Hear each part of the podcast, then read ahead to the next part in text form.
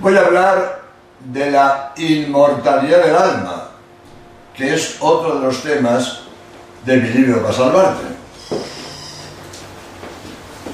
Antes, el tema anterior fue la espiritualidad del alma, muy relacionado con la inmortalidad, porque la muerte afecta al cuerpo, que es material, pero no al alma, que es espiritual y no puede morir.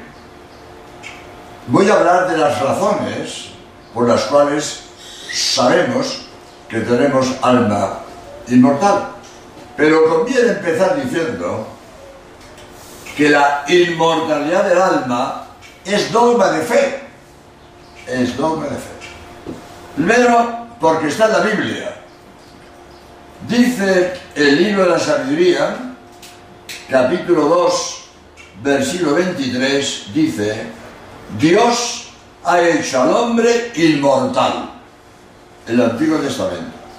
Pero el Nuevo Testamento lo dice repetidamente. Cristo habló muchas veces de que el hombre sigue vivo más allá de la muerte. La palabra de Lázaro, la del rico Epulón, hablan de la realidad del infierno después de la muerte. Y al buen ladrón le promete el paraíso después de la muerte. Dijo Cristo, si quieres entrar en la vida eterna, guarda los mandamientos. En otro sitio, los impíos irán al suplicio eterno, los justos a la vida eterna. Otra frase de Jesús, alegraos y regocijaos, porque es grande vuestra recompensa en el cielo el Evangelio muchísimo y más, más veces. Habla mucho de la vida eterna, de la vida más allá de la muerte. Y también el Evangelio dice que Dios, el Dios de Abraham, de Isaac y de Jacob, no es Dios de muertos, sino de vivos. Y tanto Abraham como Isaac como Job habían muerto de mucho tiempo. Habían muerto su cuerpo pero seguían vivos. Luego, si Abraham, Isaac y Jacob están vivos, es porque su alma es inmortal. También San Pablo dice que en esta vida conocemos a Dios imperfectamente, pero que en la gloria eterna lo veremos cara a cara. Y añade, deseo morir y estar con Cristo, lo cual es muchísimo mejor es indescriptible la felicidad del cielo. Es decir, está claro por la Sagrada Escritura que seguiremos vivos más allá de la muerte. Ahora bien, el dogma de la inmortalidad del alma no tiene nada que ver con la hipótesis de la reencarnación, que es propia del hinduismo y del budismo, pero es inaceptable para un católico. Hoy estamos invadidos por la cultura oriental y hay muchos católicos. No digo que defiendan, que medio creen en la reencarnación. Para un católico esto es inadmisible. Es de fe que el hombre vive, el hombre muere una sola vez. Eso de que le vas a encarnar en una rata o en un saco o en otra persona. Eso es propio de los budistas y de los hinduistas. Un católico de ninguna manera puede aceptar la reencarnación. Somos responsables de nuestras obras. No estamos pagando los pecados de nadie que se ha reencarnado en nosotros. Ni nadie pagará por nuestros pecados ni ganará con nuestras buenas obras. Cada uno de nosotros somos independientes. Mis buenas obras son mías, no de otro. Y mis pecados también son míos y no de otro. Por lo tanto, que quede claro que la reencarnación es inaceptable para un católico. Tampoco hay, que confundir orar por los difuntos y la invocación a los santos como mediadores ante Dios, con la evocación de espíritus propias del espiritismo, que repetidas veces ha sido condenada por la Iglesia. La Iglesia ha condenado el espiritismo. No podemos ponernos en contacto con los espíritus que viven, que son verdad, pero no podemos ponernos. Eso es satanismo. Satanismo.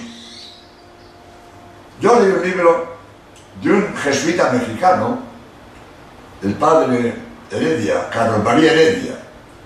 Tiene un libro, Los fraudes espiritistas y los fenómenos metapsíquicos. Y ahí habla de que la mayoría de las sesiones espiritistas son fraudes. La mayoría son mentiras. Pero a veces hay intervención diabólica. Cuando son verdad, es el diablo. La mayoría son mentiras. Pero cuando hay verdad, contacto con espíritus, es diablo. Por lo tanto, la Iglesia de ninguna manera acepta las prácticas espiritistas. No es lícito evocar las almas de los muertos, recibir respuestas, desubir cosas lejanas y desconocidas. Hay una diferencia fundamental entre la invocación a los santos y la evocación de los muertos. Esta pretende siempre una comunicación perceptible, aquella no es más que una forma de oración o súplica. Las prácticas espiritistas pretenden contactar con los muertos. Pascali aduce el testimonio de Bozano, espiritista de fama europea, quien afirma que el 98% de los casos espiritistas son fraudulentos, lo que decía el padre día. Pero hay casos reales que son intervención diabólica. Otra cosa interesante. El juego de la Ouija tiene también intervención diabólica.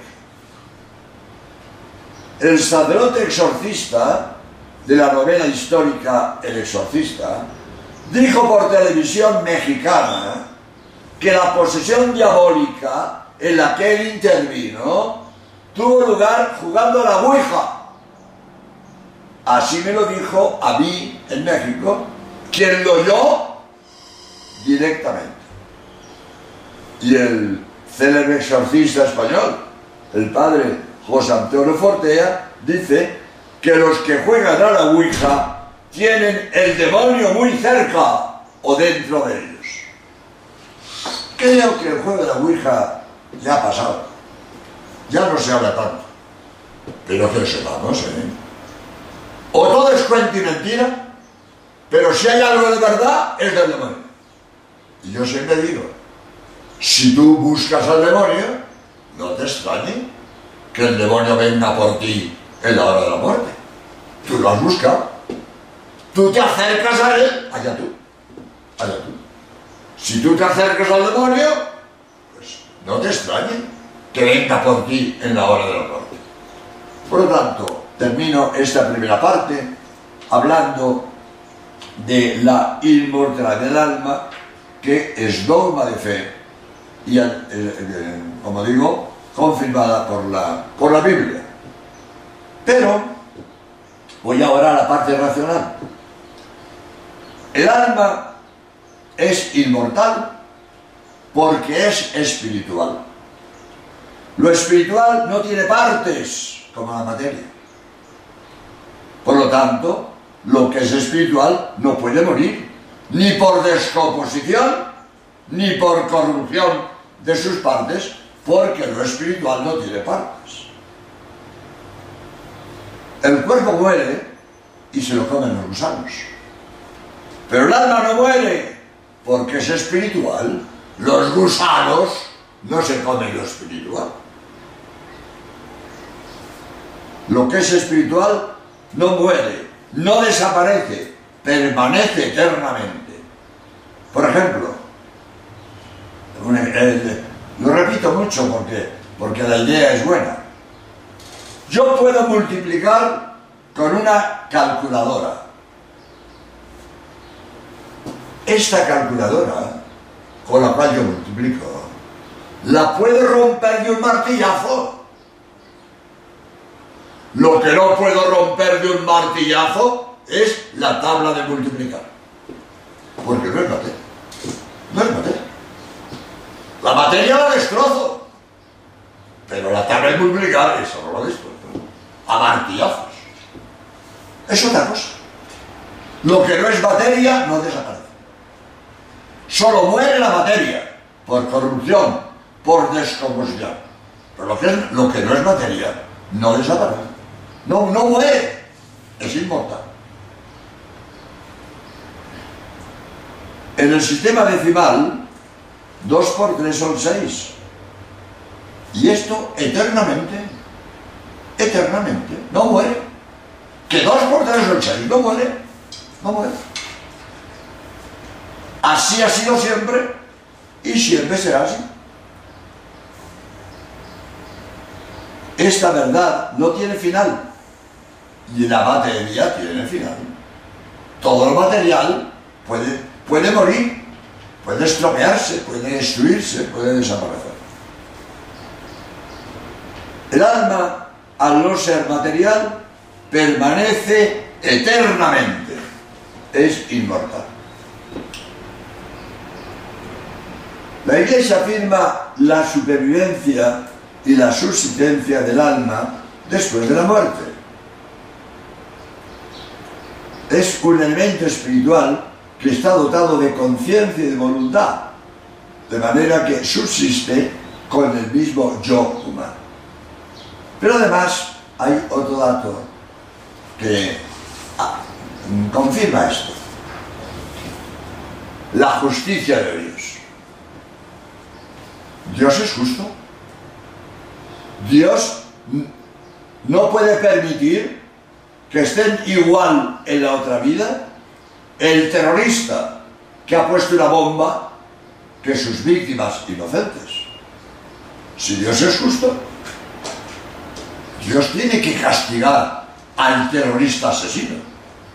¿No es lo mismo el terrorista asesino que sus víctimas inocentes? Sin embargo, vemos que en este mundo no hay justicia. ¿Cuántas veces le decimos? Primero, que la justicia humana falla montones de veces. Por equivocación o por corrupción. O por lo que sea. Pero, ¿cuántas veces vemos que los malos triunfan y muchos buenos no reciben el premio de sus buenas obras? Pues si en la vida vemos que los malos triunfan y los buenos, muchas veces los buenos sufren, tiene que haber otro sitio donde Dios castiga a los malos y premia a los buenos. Es decir, que es claro que si Dios es justo, el alma tiene que ser inmortal. Pero hay otro detalle, otro dato. Todos los hombres tenemos ansia de felicidad para ser felices tenemos que ser inmortales. Porque felicidad que se acaba no es verdadera felicidad. Para que algo me satisfaga plenamente, tiene que ser eterno. Tiene que ser eterno. Lo que se acaba no me hace feliz. Si a un preso le dan libertad para un día, hombre, algo es pero no basta. Él tiene libertad para toda su vida. Si a un ciego le dan la vista para un día, eso no le basta. Quiere ver hasta que se muera. Algo es algo, pero no le llena. Un bien que se acaba no me llena. Para que me llene, para que me haga totalmente feliz, tiene que ser eterno. Luego, para yo ser feliz plenamente, tengo que ser inmortal. porque el cielo es eterno, la vida terrena no. Por eso digo yo que felicidad que se acaba no es verdadera felicidad, porque el tormento de, de que se va a acabar, pues impide que yo sea feliz. La felicidad, para que sea completa, debe serlo para siempre. Como dice Aristóteles, todos los hombres queremos ser felices, y en el grado máximo. Sin embargo, en este mundo nadie es totalmente feliz. Nadie es totalmente feliz. Todos tenemos nuestras penas. En unos serán dificultades materiales, en otros enfermedades, en otros disgustos morales, pero todos tenemos en la vida nubes que nos oscurecen ese sol de la felicidad que tanto ansiamos. Es que nuestra alma está hecha para el cielo y sólo allí encontrará esa felicidad infinita y eterna que la sacie por completo. Un ejemplo, un ejemplo. Que nadie es feliz solo con los bienes de la tierra. Todos conocemos, o hemos conocido, al famoso cantante y actor cinematográfico Frank Sinatra. Lo tuvo todo. Lo tuvo todo en este mundo. Fama, dinero, casas lujosas, automóviles, aviones, helicópteros, yates, según he leído. Lo tuvo todo. Sin embargo, no era feliz. No era feliz. No encontraba la felicidad. Por dato, pues a los 52 años se divorció por tercera vez. Señal de que no le iba bien. Si hubiera sido muy feliz, no se divorcia. Por tercera vez se divorció. Y lo tenía todo. Todo. Y es que la felicidad total no está en los bienes de la tierra. Y si Dios ha puesto en el alma esta tendencia irresistible de felicidad, es porque está dispuesto a darnos medios de poder satisfacerla. Lo contrario iría contra su sabiduría y su bondad. Es así que la felicidad total que apetecemos exige inmortalidad y nuestro cuerpo es mortal, luego nuestra alma tiene que ser inmortal.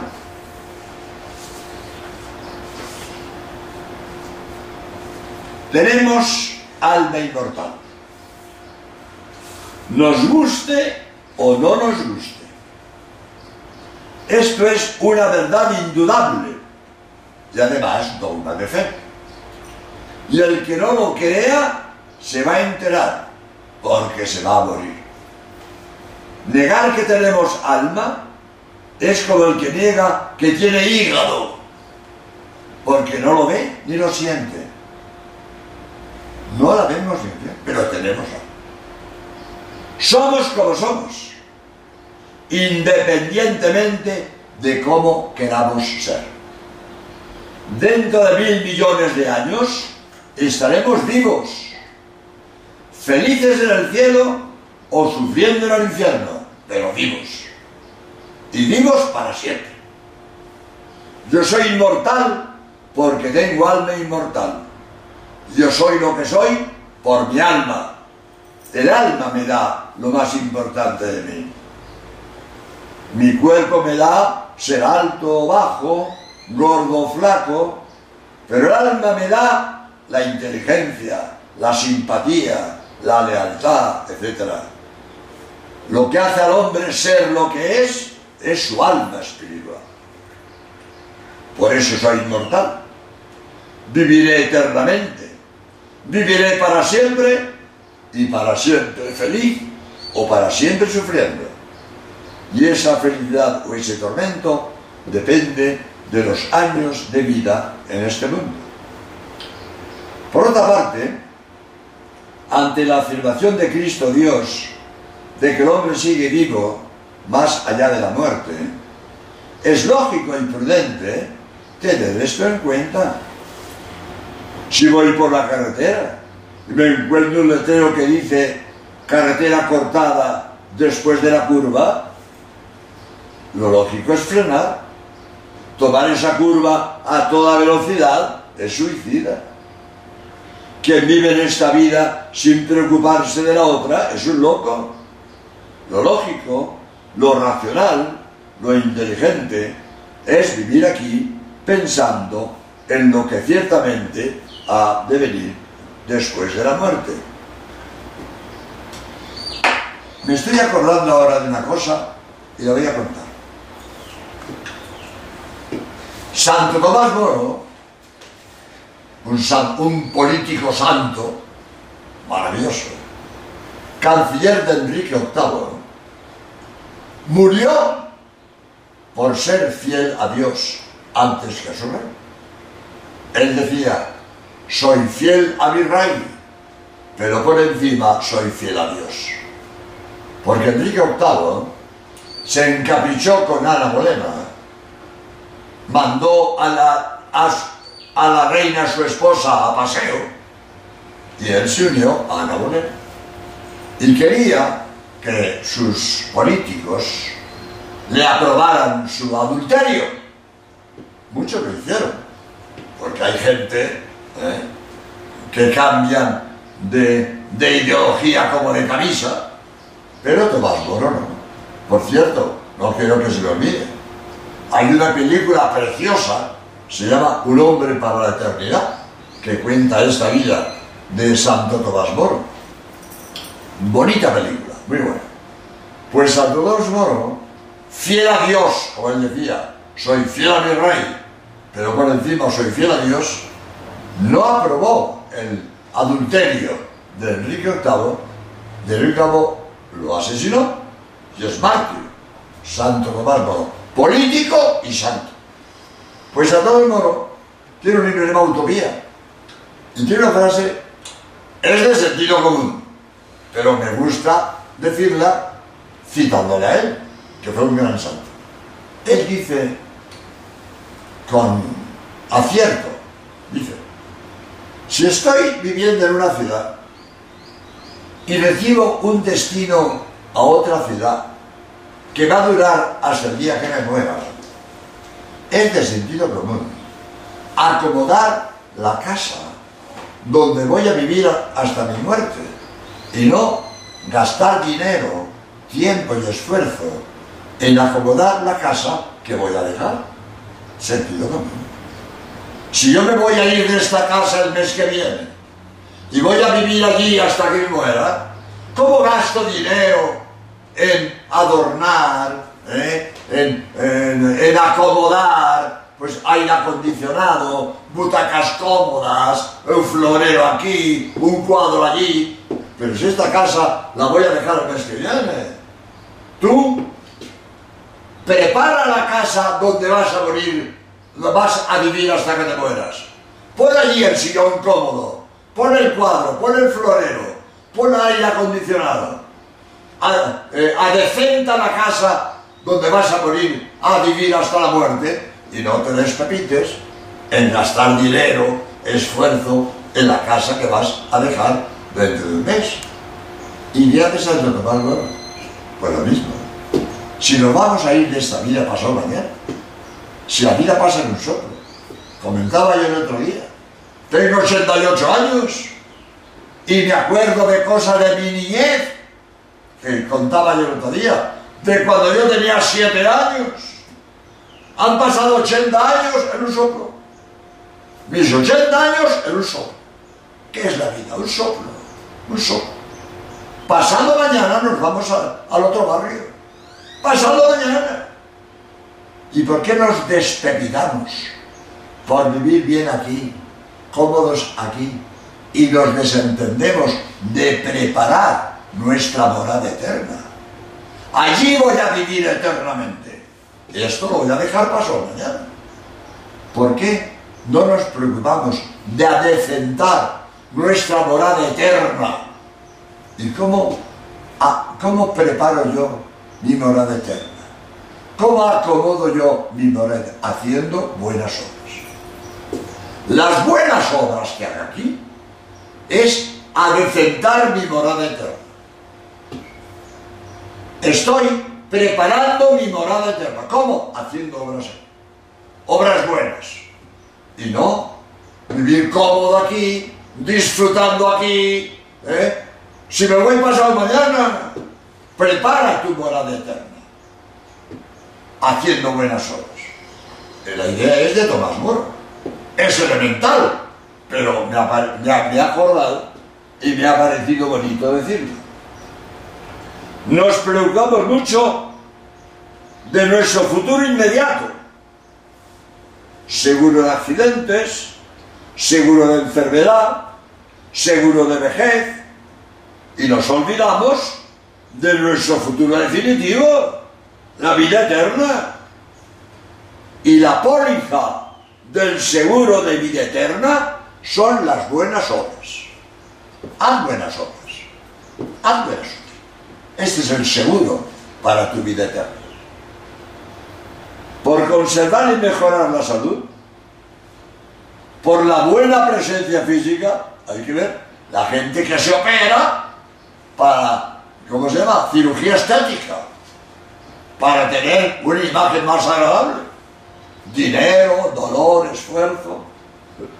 No digamos nada de las modelos que dicen el hambre que pasan para mantener la figura. Los esfuerzos que hacemos por mantener la imagen, la belleza corporal, y no digamos nada, la salud. Sin embargo, nos despreocupamos de la salvación eterna. Esto es absurdo, pero es así.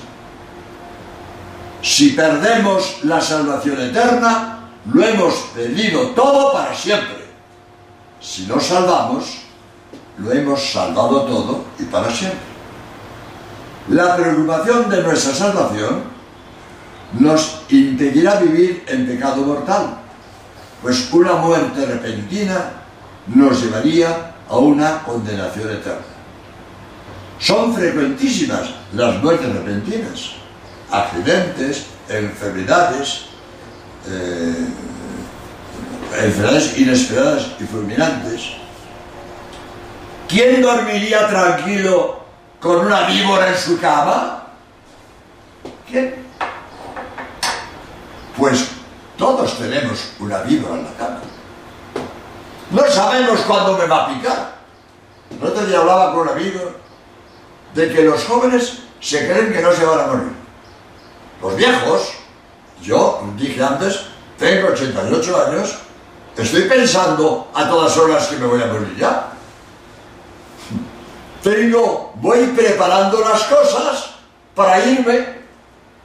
Pasado mañana me voy, porque sé que me queda poco de vida. Los viejos sí pensamos en la muerte, los jóvenes no. Se creen que van a vivir mucho tiempo. Pues los jóvenes también se mueren. Los jóvenes también se mueren. Para morirse basta estar vivo. Basta estar vivo. ¿Estás vivo? Puedes morirte. Es que estoy sano. También los sanos se mueren. En un accidente puedes morir. O de una enfermedad que no conoces. Yo tengo compañeros míos. Me estoy acordando de uno. Con 22 años tenía. Joven, fuerte, deportista. Murió durmiendo murió durmiendo. Estábamos estudiando. Jesuita, compañero mío, jesuita.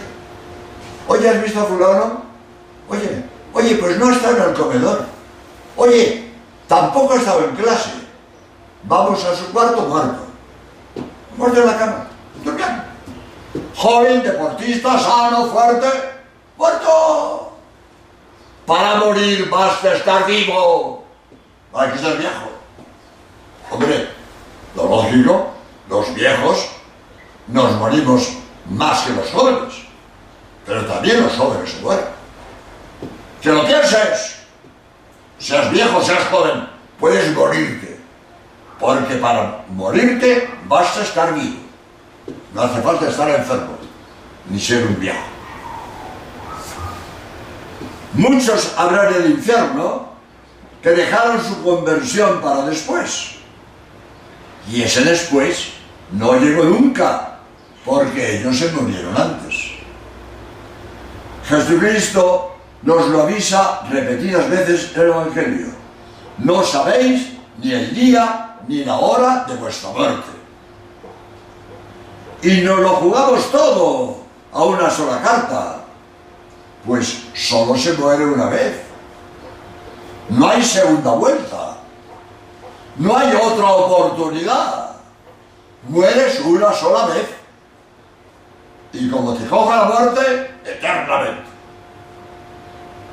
Repito, no hay segunda oportunidad. Y todo a cara y cruz. No hay término medio entre salvarse y condenarse. O cielo o infierno. Y esto para toda la eternidad. El equivocado en el momento de morir jamás podrá rectificar su hierro. Yo cuando hablo del infierno pongo en boca del condenado que no es bien de Jesucristo, pero es tremendo, ¿eh? Lo dice Cristo. Es tremendo. El condenado, en su desesperación, gritará, me equivoqué. Me equivoqué. Tremendo, ¿eh? Y sin poder rectificar, me equivoqué. Eso es el rechinar de dientes. La desesperación del condenado, me equivoqué. Porque en la vida no hice lo que tenía que hacer. Y en lugar de hacer buenas obras para adecentar y acomodar mi morada eterna, me dediqué a vivir bien en la vivienda que dura cuatro días. Disfruté mucho, lo pasé muy bien, pero me equivoqué. Porque esto se acabó y ahora eternamente condenado. Esto que ¿eh? me equivoqué. Y no puedo rectificar. Después de la muerte. Mientras estás vivo, sí. Si estás vivo, puedes rectificar. Mientras estés vivo, puedes arrepentirte y Dios te perdona. Si te arrepientes, Dios te perdona. Puedes rectificar mientras estás vivo. Pero como te mueras, ya no puedes rectificar. Me equivoqué. Esto es tremendo. Una persona consecuente aprovecha esta vida para hacer todo el bien que pueda. En la hora de la muerte nos arrepentiremos no sólo del mal que hayamos hecho, también del bien que pudimos hacer y tontamente lo hicimos. Lo que se llaman pecados de omisión, que es muy frecuente. Yo ni robo ni mato. Bueno, algo es. Pero haces bien, haces buenas obras, no basta yo ni robo ni mato. Hay que hacer buenas obras. Aprovecha la vida para hacer el bien. Y eso será lo que prepare tu morada eterna. No debemos hacer las cosas porque nos gustan, sino porque, no, sino porque nos conviene para el bien del alma y del cuerpo y para el bien de los demás. Fijaros, voy a contar un ejemplo. Cada día, esto es, esto es bonito, a mí me gusta por lo menos. Cada día deberíamos hacer una buena acción. Ahora voy a contar una anécdota. Cada día deberíamos hacer una buena acción. Y cada día hacer también una cosa que no me apetece. Sobre todo si es el bien del prójimo. ¿Por qué? Porque la voluntad se fortalece con el ejercicio.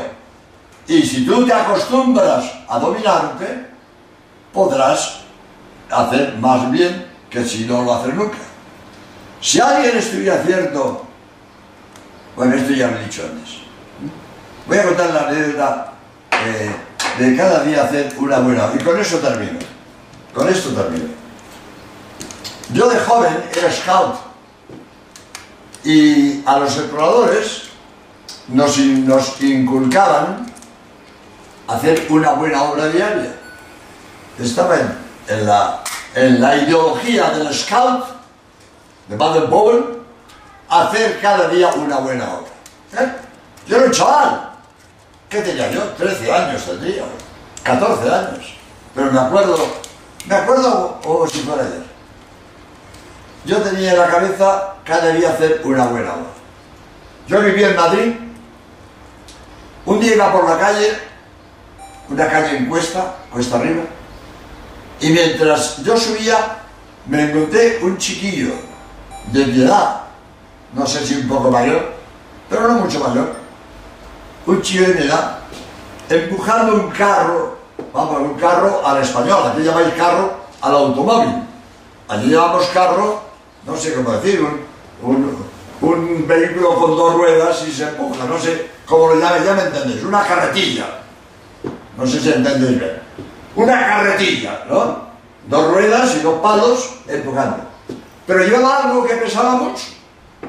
Creo que eran alimentos iría distribuyendo alimentos, no me acuerdo qué era, pero pesaba mucho. Lo que sí me acuerdo, que el pobrecillo, empujando la carretilla, no podía, la cuesta arriba, el pobrecillo un esfuerzo, y yo andando al lado, se me ocurre mi buena obra. Pero claro, yo iba bien vestido, vamos, bien normal, ¿eh? pero no tenía traje de trabajo, pues iba limpio, eh, y el chiquillo llevaba traje de trabajo, ¿no? Eh, pues sucio, no sé, o roto, iba peor vestido. Y a mí me daba vergüenza, yendo yo bien vestido, ponerme a empujar la carretilla junto al otro mal vestido. Y empezó dentro de mí la lucha. ¿Empujo o no empujo? ¿Ayudo o no ayudo? Y estuve luchando. Pero me acordé, mi buena obra de hoy y me puse a empujar. La cara de agradecimiento de aquel chico todavía la recuerdo. ¡Qué cara de agradecimiento de aquel chico! Porque el pobre no podía con la carretilla. Y claro, entre los dos, sí, ya subimos muy bien. Pero qué cara de agradecimiento de aquel chico. ¿Y por qué le puse a empujar? Porque tenía aquí mi buena obra de hoy. Si no tengo aquí que cada día tengo que hacer una buena obra, yo sigo andando y dejo al chico con su carretilla, pero tengo que hacer mi buena obra. Pues esta, este propósito de hacer cada día una buena obra te ayudará a hacer muchas buenas obras.